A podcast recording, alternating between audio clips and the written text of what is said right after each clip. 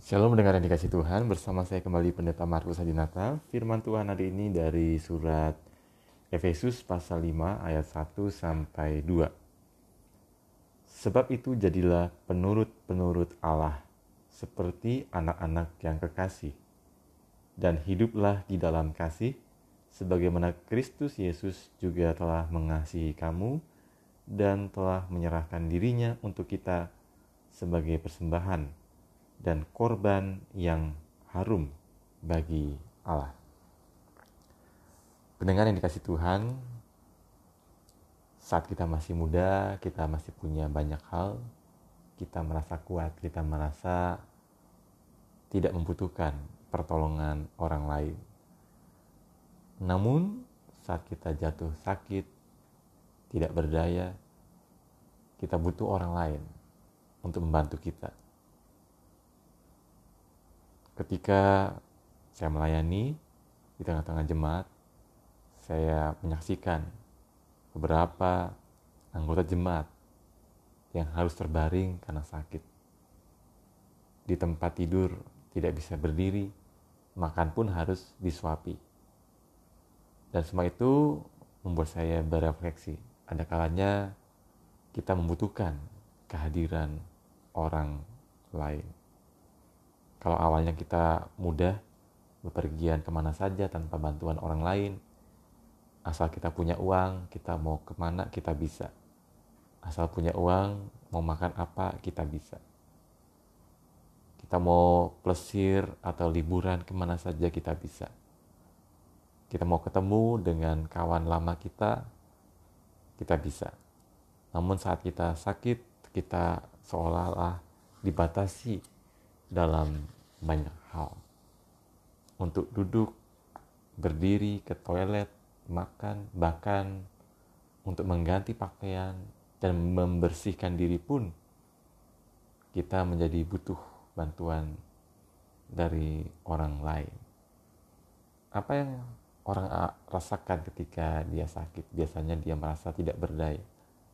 Dia bertanya-tanya, dapatkah dirinya sembuh bila sakit itu sudah berlangsung selama beberapa tahun. Ada rasa jengkel, sedih, takut, kesal, tidak berdaya, putus asa, bahkan tidak jarang ada orang yang mengatakan, "Sudahlah, kalau begini caranya lebih baik saya mati saja." Namun kenyataannya kita masih hidup. Lalu kemudian kita pun berefleksi, kenapa Tuhan masih memberikan hidup bagi kita padahal kita merasa sudah tidak berguna lagi. Benarkah kita tidak berguna lagi? Benarkah kita tidak bisa berbuat apa-apa lagi? Mungkin kita lupa bahwa hidup bukan hanya soal memberi kasih, tetapi juga menerima kasih. Sejak kecil kita selalu diajari untuk memberi, mengasihi tetapi bukankah untuk orang bisa memberi kasih, dia harus juga mampu atau dapat menerima kasih? Maka dalam hal ini tiap orang punya dua peran, yaitu sebagai pemberi dan sebagai penerima. Kita tidak hanya perlu mengasihi atau memberi kasih, tetapi pada saat yang lain kita perlu menjadi orang yang bisa dikasihi dan mau menerima kasih. Dalam Efesus pasal 5 ayat 1 sampai 2 tadi dituliskan jadilah penurut-penurut Allah seperti anak-anak yang kekasih dan hiduplah di dalam kasih.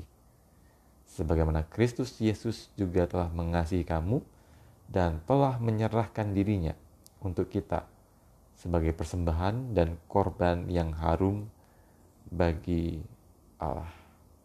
Jadi di sini kita bisa melihat bahwa Kristus mengasihi kita dan kasihnya pada kita yang begitu besar membuat dirinya rela berkorban untuk kita.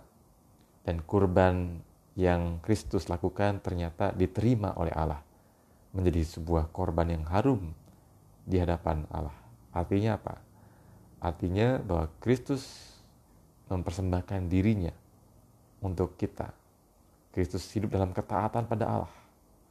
Dan hal itu menjadi korban yang yang berkenan, yang harum bagi Allah. Allah menerima kasih itu.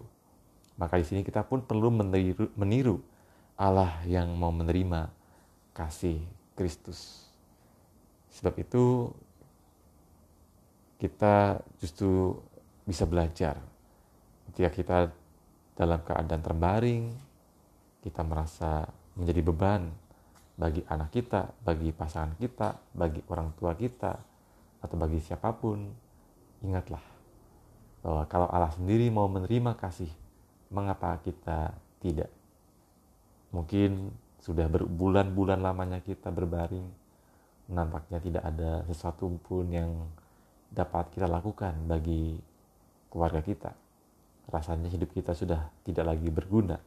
Kita malah menyusahkan mereka hanya jadi beban. Tetapi ada satu hal yang penting yang masih dapat kita perbuat, yaitu bagaimana kita mengizinkan atau memberi kesempatan pada pasangan kita, anak kita, atau siapa pun, teman, anggota jemaat, untuk dapat menjadi penyalur Kristus bagi kita.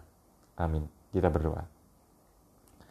Bapak Surgawi mungkin pada saat ini di antara yang mendengarkan renungan ini ada di antara kami yang sudah terbaring sakit berbulan-bulan bahkan mungkin bertahun-tahun. Kami mungkin sudah merasa lelah. Kami merasa tidak lagi berguna. Kami merasa putus asa kami merasa ingin pergi saja meninggalkan dunia ini. Namun lewat firman Tuhan hari ini kami belajar bahwa kami masih dapat menerima kasih dari orang lain, dari pasangan, dari anak, dari orang tua, atau dari siapa pun juga. Dan bila kami diberikan kerendahan hati untuk dapat menerima kasih Tuhan lewat sesama kami. Amin.